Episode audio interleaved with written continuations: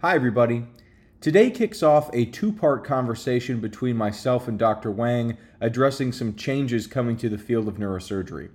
In particular, we're talking about new ways to assess, evaluate, and eventually select candidates for neurosurgical residency. As you may remember, if you've been listening to us from the beginning, our podcast was kind of born from the Dr. Death phenomenon, and the way that we thought about it and the way that we talked about it in those early days often revolved around the selection of neurosurgical candidates and not how to fix somebody like that, but rather how do we prevent people like that from coming into our field. So you could say that the idea of neurosurgical residency selection has been near and dear to our hearts and really in the forefront of our minds from the very inception of this show.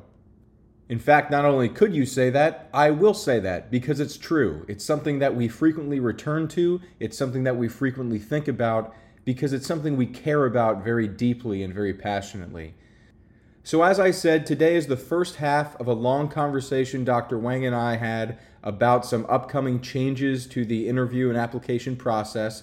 That's going to be just the two of us. Subsequently, we will have some guests on who are relevant voices in this field to also discuss these changes and to bring in some fresh outside perspectives instead of you just hearing me and Dr. Wang ranting about these things. But don't expect a protracted mini series on this topic like we've done with some things in the past. This should just be a few focused episodes addressing this issue while it's on our minds and before we really get toward the interview season process this year, so we can kind of explore, examine, and record our thoughts and the thoughts of other leaders in this space.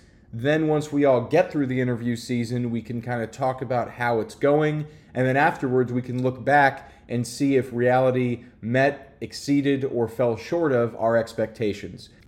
So, we truly hope that you enjoy hearing us hash out these ideas and, in some cases, reacting to new information live while recording. I think there is something special about capturing someone's reaction to new information in real time like that. So, with that, lest you get sick of my voice before the episode proper even begins, we thank you as always for joining us and listening in. Okay, let's do it. This is the Neurosurgery Podcast.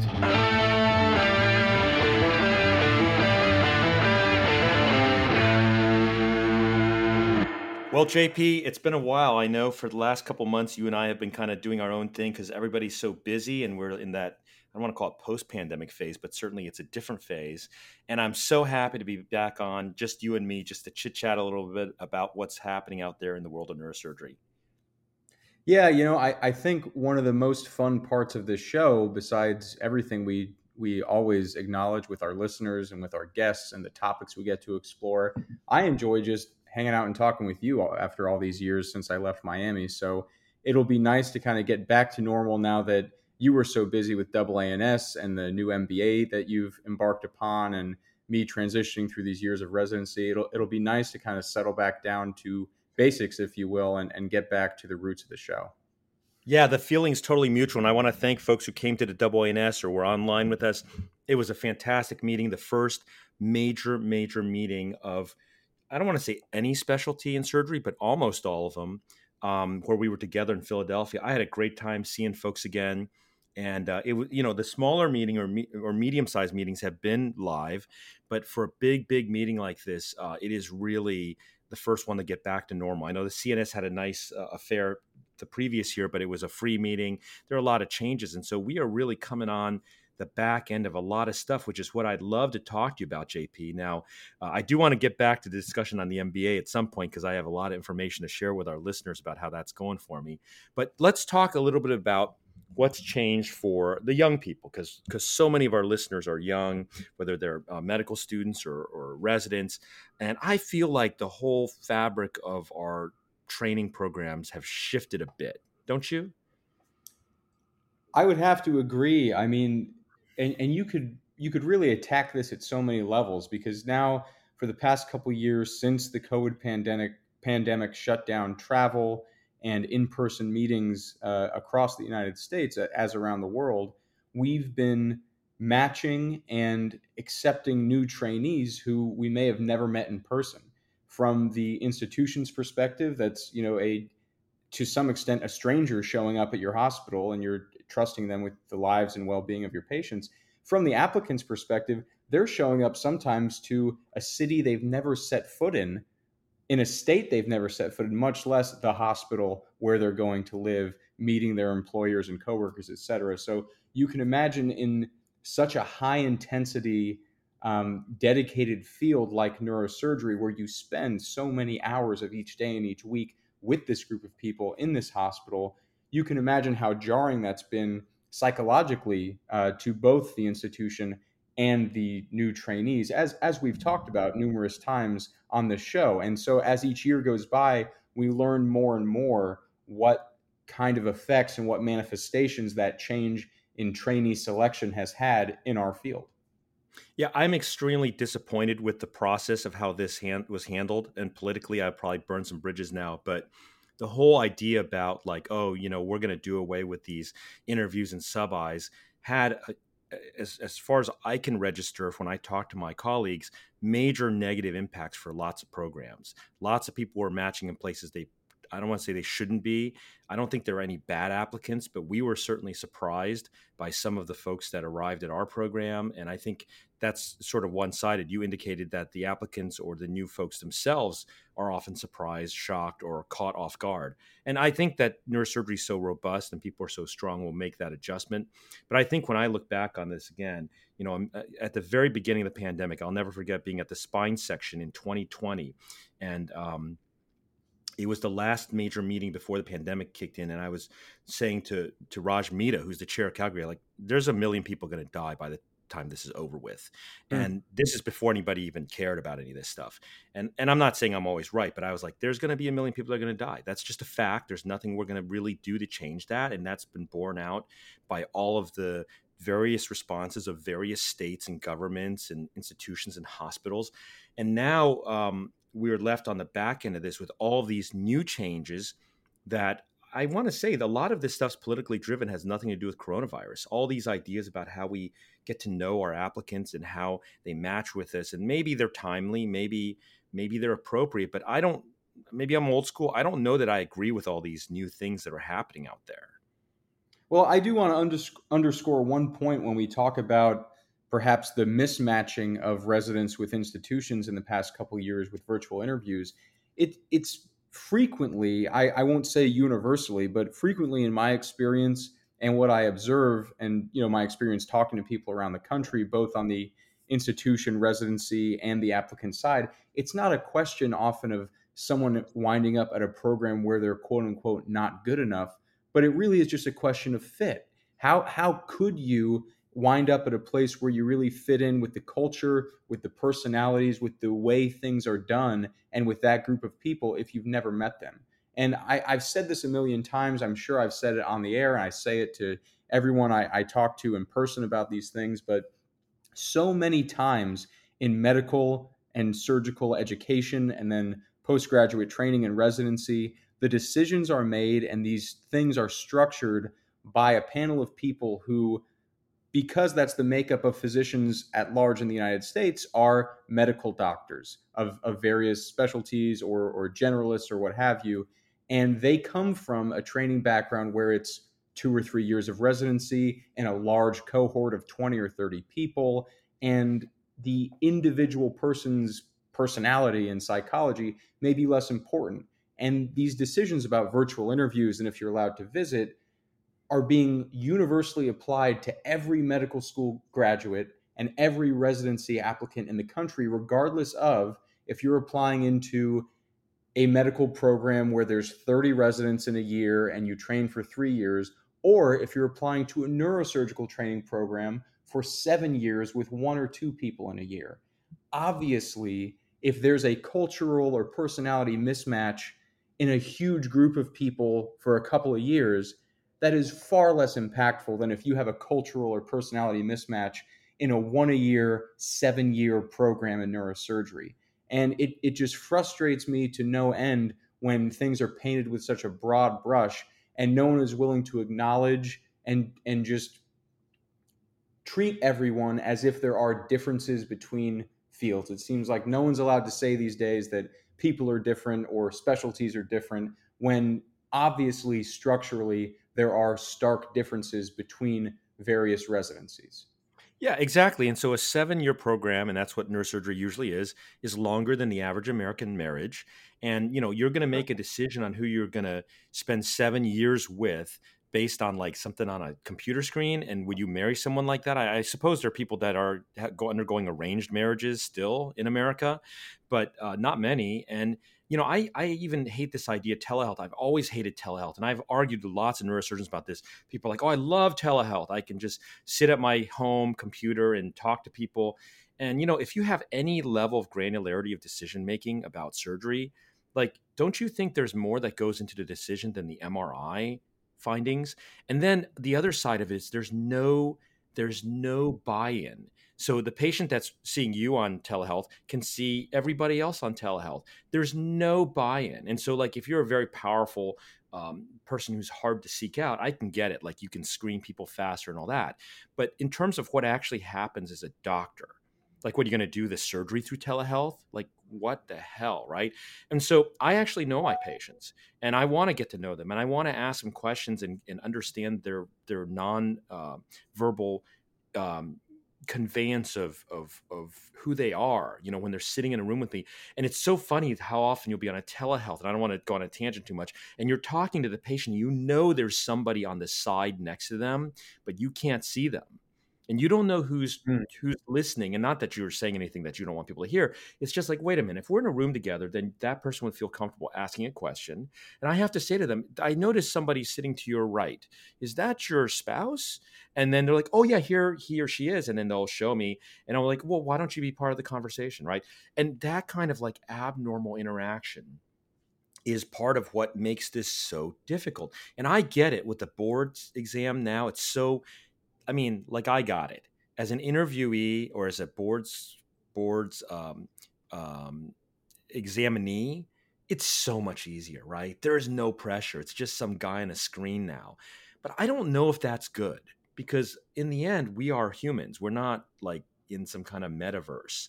And, you know, there's a lot at stake in what we do. So, anyways, I don't want to go off too much on a tangent, but I feel like this has been very bad. I feel like the decision making of the stakeholders and i don't want to call anybody out you know just to say oh you know people spend a lot of time flying around. Well you better you better figure out and prioritize where you're going to go do your sub Is and interviews. Maybe that's the answer right? Maybe the solution is not to say well people don't need to fly to a place but now you've got to choose. So we saw that thing happen where the top applicants in the country interviewed everywhere and they told everybody that they were going to come there and then the rank list ended up being like whoa! Like wait a minute. These people said they were going to come here and they didn't even rank us kind of thing mm. right? Did you guys see that happen? Um, we didn't experience that too much. Rush historically keeps a pretty low profile. We don't go crazy promoting the residency. Um, I, I think our leadership has historically liked to keep the head under the radar and just do good work and let that reputation speak for itself. So i don't think we attract a lot of uh, those top level applicants who apply to every single program in the country and, and kind of send out those signals because we, we don't really advertise as strongly to hey everybody in the world come to rush we, we kind of let those who would naturally be drawn here be drawn here um, yeah, but well, you know, Miami's kind of like that, and we kind of get suckered into that. The people that come from everywhere, and they're like, "Oh yeah, I want to come to Miami." And there's a story that people are coming here just to take a vacation to Miami too, right? That happened right. too and come hang with us and have fun at the interview and not just be like you know hostily attacked you know or, or interrogated. But yeah I, I, think i think that you know these changes now that part's past but now we're in a whole new era right? So what are you seeing out there with the applicants and with the new interns and all that that is new? Because i think when we look back at our older episodes from a couple years ago those were very apropos for an, a, a different era right? Yeah i think the you know, when we talked about doing this episode and, and talking about these new changes to trainee selection and early training, the place my mind immediately went was that Hell Week episode we did for uh, people on sub-Is or even early um, internship, talking about how to be in a hospital and how to comport oneself and, and how to carry yourself walking through the hospital. And it, it's so funny and ironic that now here we are talking about resident selection where they can't even be in the hospital. And for at least one year, we we had people that couldn't even do sub Is. Now, blessedly, we're returning to an environment where we can do some away rotations, we can do some in person sub internships to actually see how people walk around, actually see how people comport themselves.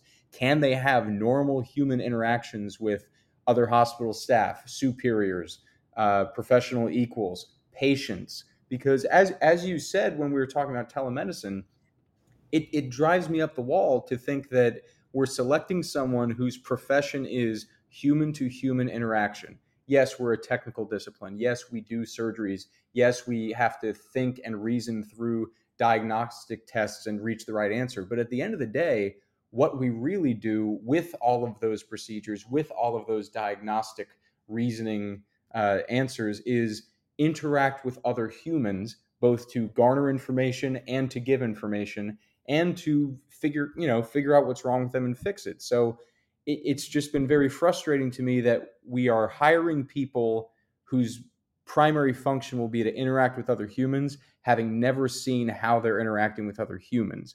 And I, I think that, as you pointed out, across the country, we've been seeing residencies very surprised with what their new trainees are like in person since we only saw them on a computer screen. So I am very happy to see that we're returning to true in person externships as part of the application process. And is there a gap? Because I know for for the incoming class and for next year's class that they had maybe a little bit less clinical experience is that right or they didn't they weren't able to go to certain sites for some people right for if they had to uh, select sites, for example, people that were going. Uh, I'm just thinking about, for example, Caribbean medical schools, right? Like those folks had to travel to a site in the US, and a lot of that was curtailed during the pandemic. So there's almost like this stunting of their growth, right? They didn't get as much of that in their third and fourth years. Um, are you experiencing any of that? Oh, yeah. I mean, obviously, in, in these years during the pandemic with limited travel, there are people trying to enter neurosurgery who had either small or no neurosurgical departments at their home program, and they were unable to do an away rotation with a neurosurgical program and, and thus have the experience, have the letters of recommendation from actual neurosurgeons. That's obviously a giant hindrance in the application process. But even at a more fundamental level than that, um, there are in for you know affecting every discipline of medicine. There were a couple years of students barred from entering the hospital either entirely for some periods of time or in very limited capacity. And so, not even thinking about the practicalities of applying to neurosurgery and who can recommend you or not, but just thinking about your growth and development into a physician. Imagine not entering a hospital for your entire third year of medical school, which is clinically the heaviest period where you do your fundamental rotations. You spend the most time being in a hospital, learning how to walk around and get things done learning how to approach a stranger in a hospital bed and get them to tell you the truth about whatever symptoms are bothering them, learning how to deliver bad news, just completely barred from having that in person, practical, hands on experience in their training as physicians, much less, you know, all of the application process to neurosurgery. Yeah, so can I ask you, because I never explored this, what happened to those folks that were in their third and fourth years when they weren't on clinical rotation, what were they doing? What, what, what were they assigned to do by their medical schools? Do you know? You know, I, I can only answer this anecdotally, of course, based on the, the friends or people I knew who were going through medical school at the time, which, uh, you know, and obviously my knowledge will be limited because I was a junior resident at the same time. And so, uh, like many of us, I had uh, telescopic vision for my own life and my own busyness. But uh, predominantly what I heard was people were doing virtual classes, virtual rotations, simulations, and and much like we're talking about telehealth, seeing patients on a computer screen, reading textbooks, uh, just more and more simulated quote unquote clinical experience rather than walking into a room with a sick person and experiencing the real thing. Yeah, and and this also coincided with the change in board scores, right? I, I still don't understand this. I'm I'm trying to get my head around this about step one. Yep, it's pass fail now. That's for the whole country. You don't even get a score. Like you're not allowed to get a score. To my understanding, right? You just have a pass or a fail. Um, I believe step two is still a, a, scored exam, which will have a numerical grade associated with it. Um, although typically people take that much later in medical school when the interview application process is is uh, either underway or complete and rank lists are in. Obviously, people are now taking that earlier and uh, earlier and earlier to have some kind of score to give to uh, residency programs to differentiate themselves. But that that's the issue is that for a decade or more, most medical schools have been moving towards a pass fail system rather than ranked gradings, and that's coming out of medical school. So then step one became the great differentiator because it was some numerical, easily quantified score where students could distinguish themselves from their peers by performing better on an exam. And now that that's become pass fail as well, um, everyone's kind of scrambling to look for some way to screen applicants to their residency program and, and just distinguish people on paper. Yeah, when I went to medical school at Stanford, uh, was ancient uh, time ago. It was 1990s, early 90s. Um, we didn't have. It was the, one of the first medical schools to not have grades and to not have AOA. Uh, the mm. idea not being sort of this sort of uh, socialist mentality wasn't that. It's that they encouraged us to all go five years of medical school, and we spent our time doing research and every lecture was recorded. The only thing mandatory was actually anatomy. So I actually had a classmate that finished in three years. I know people are doing this now, like at NYU. I'm talking about someone who finished all of their classes and all of their rotations in three years and left and became. Hmm. Um, I think that person ended up being a pathologist, and but most people at Stanford did five years, and so we would spend the first three years taking the classes and everything was recorded um, and we would spend like i did you know 60 hours a week in the lab and we would mm. be in, in the lab doing research or teaching. I was a teaching assistant for biology like a phd uh, candidate does and in the process your stanford tuition is essentially paid. So you pay three years of the four years of tuition. You only have to pay four years of tuition. You're there for five and so while you're a ta or a ra research associate like in a phd setting if you're any good, usually you're paid, right? You're paid. People don't have to pay to do their PhD in general, unless you. I'm going to get in trouble for this unless you kind of suck. Like people are getting, you know, right? They're, they're, those are the people grading the exams in your your calculus class or your uh, your engineering class or your biology class. And so all the medical students were busy doing this and working in the labs and getting paid, but the pay all went to the tuition. And so you finished Stanford Medical School, which is an expensive place, a private school, with almost no debt but you got five years out of it and you also got a cv replete with accomplishments that would help you match in residency. In fact they discouraged the people to study for the boards. My board percentile was like 76 percentile or something like that. Nobody studied for the boards. It wasn't a thing at stanford. And so you didn't have that but you would have like these papers or experiences or recommendation letters and um, and it was very different, right? But now what I'm seeing is that this movement. I mean, what? Explain to me, JP. What's the idea behind making the step one pass fail? Well, as with everything in in life these days, and with medical education, much like uh, the loss of grading systems across medical schools, it's you know to to remove undue advantage between students, and I, I suppose to better anonymize and make more fair the application process for residency. So I, so I don't understand that because then how does a program figure out who is going to be able to be a neurosurgeon? Because it's not straightforward. It's not just a choice, right? You don't just say I want to be a neurosurgeon, then and voila, you're a neurosurgeon. It's it's more to it than that, right? Which is the whole point of all this discussion. Like, what what? How is a program? How is Rush deciding who they're going to rank high? Rank highly well, and who they're not going to rank highly. I obviously agree with you, and, and and I do think to some extent the way that the step one score has had become used and so prized in recent years was perhaps inappropriate or taken too far. I, I know that at many programs, wherever you set the floor, there there would be a cutoff for the step one score where we won't even review applications if they have a step one score lower than blank. And you know, if per, perhaps that score is some reasonable, uh, reasonably low number where it indicates to you this person won't pass their written boards, this person doesn't know how to manage their time.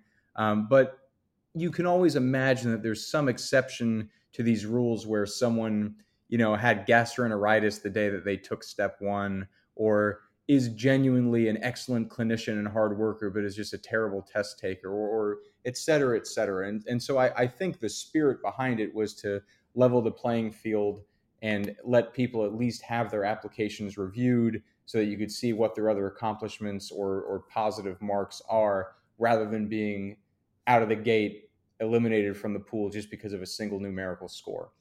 That being but said, what, yeah, go ahead.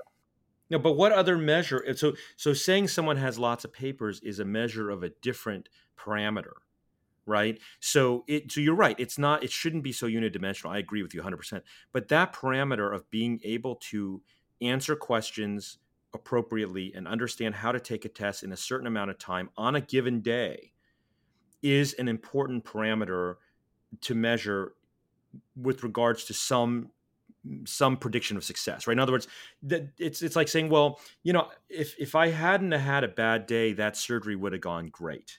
That doesn't matter, right? It makes and no I, difference I, in that patient. And I couldn't agree with you more. I often uh, I, I make a joke, you know, Olympians don't get diarrhea, right? Because yeah. it, okay, what you're you're sick the morning of the Olympics? No, if, if you're the kind of person who gets a stomach bug and can't perform the morning of your Olympics meet you probably never would have made it that far. So it, again, it's it kind of like when we're talking about the differences in various residency disciplines uh, between how much you put stock in the in-person interview and, and meeting someone. I think there's again this broad brush painted where to us within neurosurgery, our culture is such that, but also as you point out, the inaction of our actual surgical discipline depends upon the members of our field being able to perform whenever needed. Obviously, there are extreme scenarios where you know that that rule is accepted, but you're right. Oh, you had a bad day and so the surgery went poorly. That's not acceptable. And so, to me, thinking about the step one score being used as a screening or a ranking agent for residency applicants, it wasn't a who's smarter or who's a hard worker. It's just a measure of here is a standardized task that every single medical student in the country has put before them. You know when you're going to take the test, you know what's on the test, everybody has the same materials, standardized task. How well did you perform at that? And so it, you know, it, it was treated as and critiqued as some unfair differentiator between people. But to me, it was actually a level playing field because no matter who your instructor is at medical school, what your tests are in your class and how they're graded, that goes into your, your GPA and your class ranking if you still have that. Whether or not your medical school has AOA, whether or not your medical school has a national luminary in neurosurgery to write you a letter. All of those things are a function of where you happen to go to medical school and where you live. But the step one exam was the same test for every person with the same materials and the same process. You get one day, you take it, that's it. So to me, it was a great standardizer and a great leveler of the playing field to say, how did you perform at task blank? And now well, we've we've lost that as well as a way to rank people. Yeah, let me let me go back to your gastroenteritis example because some people who are more naive will say, "Well, that's not fair." And and here's here's the answer to that. If you're really that sick, you're not going to take the test and right. then there is no score registered and you'll have to take it another day. In the same sense and this is i'll use the surgical analogy if you're not ready to perform the surgery then cancel the surgery. But it is not appropriate to say well i don't feel good this day and i'm going to go try to just muddle through and fuck somebody's life up because i didn't feel good that day. That's, that's exactly the parameter that's just it because if you perform poorly on a test because you say i had a headache that day or I'm just not a great test taker, you shouldn't have taken it because you know that your whole career depends on it.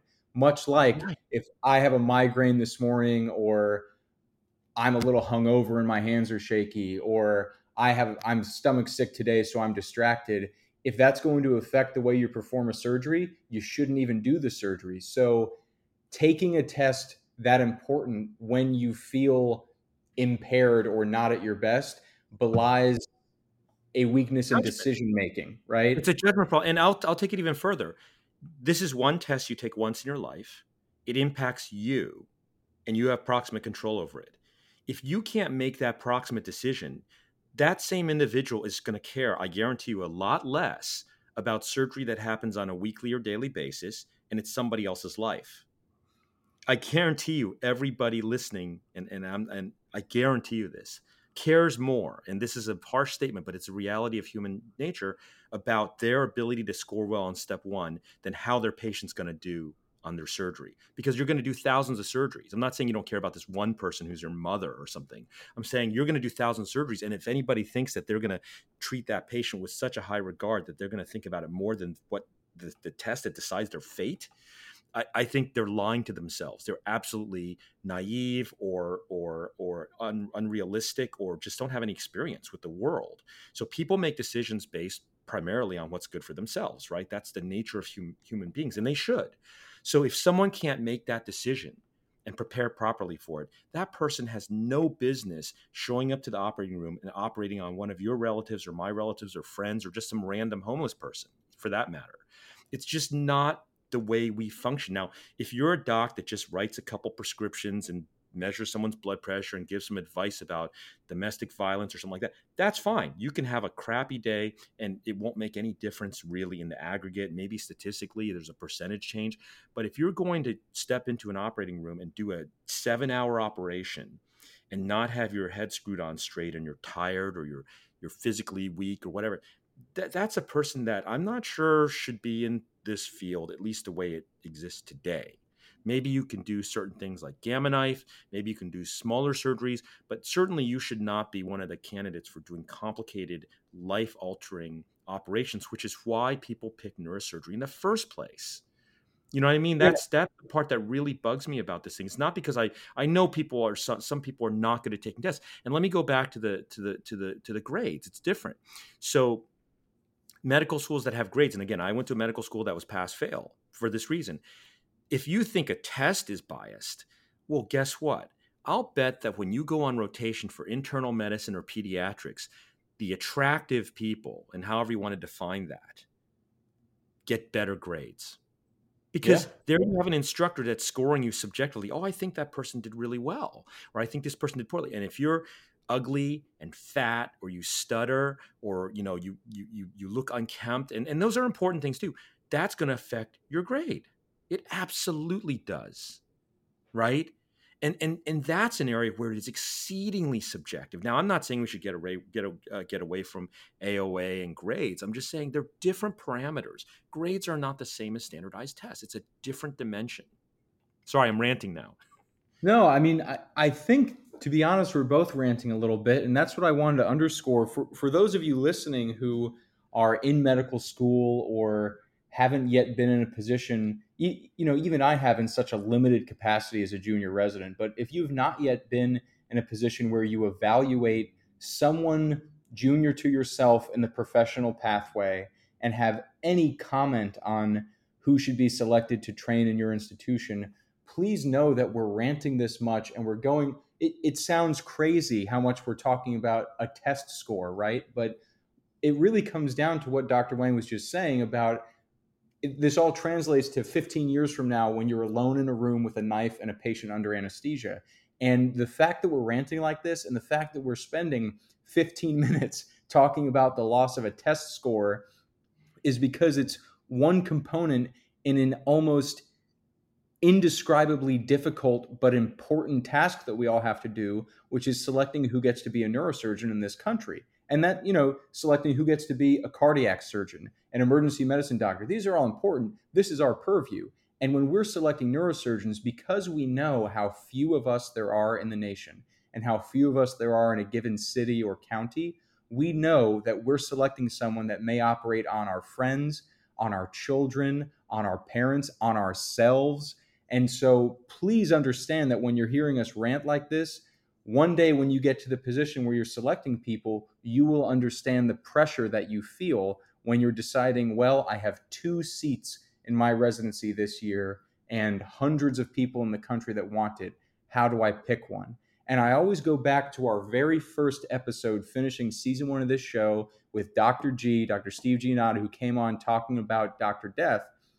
And what he pointed out, these words have never left my mind, that neurosurgical resident selection is a fine filter and that all of these bright ace top students around the country sign up to be neurosurgeons, and in the process of interviewing and rotating and finally matching, it's a fine filter that we all pass through. And every time we lose some way to distinguish people, however perfect or imperfect that tool is, it punches a big hole in that fine filter and the filter becomes more coarse. And, and that's the, I think, the frustration and the passion that our listeners keep hearing is that we're losing more and more information about people to perform this Herculean task of selecting who gets to be a neurosurgeon in our country. Yeah, so I was having dinner last night with a friend of mine who's an orthopedic spine surgeon up in Boca Raton, who's it's not very far from Miami, and we were just going off because he's one of the few ethical guys up there about basically everybody and and I don't mean it's everybody, but it's 85% of people up in that quarter of Florida um, is doing surgery that's not necessary. I don't mean every surgery. I mean they're frequently doing surgeries on car accident victims and making a ton of money per case. And I by by a ton of money, what I'm talking about is six figures for a surgery on a 22 year old who doesn't need an operation. And mm. many of our graduates from Miami have fallen into this trap. And they're like, well, the money's just too good, Dr. Wang. Money's just too good. I mean, I only have to do a handful of surgeries a year and I can make a million bucks. And they all do it. And even if they just mean, they don't mean to do the wrong thing, they get sucked into it. And so these filters aren't just about, um, are you going to be a good surgeon?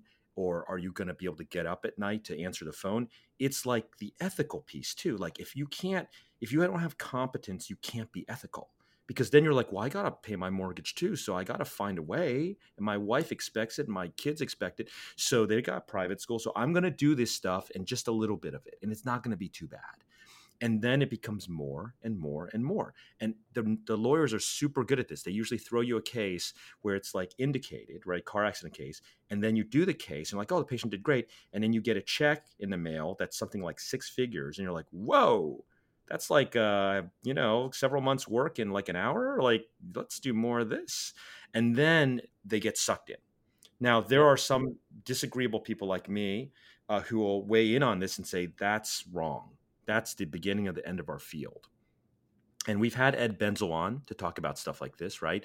Uh, Ed Benzel and Dan Resnick were very vocal about this, and they see it happening, this kind of stuff. Uh, not even as bad as Florida, just unindicated surgery for Medicare rates. But this kind of stuff is it, it, it, when you let the people into the wrong people, the the problems magnify, they proliferate, they exponentially increase. And then those people influence people below them. And then you got a whole cadre of people following that are basically something on the border of criminality. And I, am I, am not trying to use that word lightly because I know a lot of people will say, "Well, you, how do you stand up and say everything you do is right?" And I'm not saying everything I do is right, but I try to do everything that I should to do it correctly. In other words, I try to make the decisions correctly. And so I worry about this a lot, JP. And before before we got on the recording, you were telling me about something else that's new, right? Something new about how applicants are applying and they're, they're, they're expressing interest. Okay, we're going to call it there for today. Do please come back next week to hear the second half of this conversation with myself and Dr. Wang.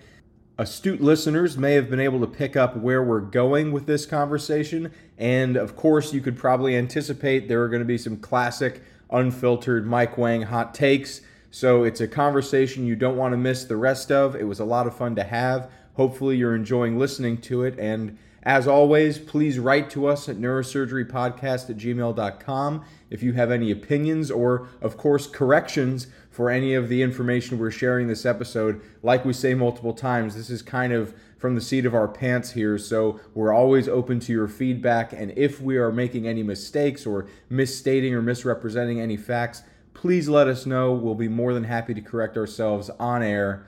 We love to hear from our listeners, even when it's to tell us, hey guys, you got this wrong.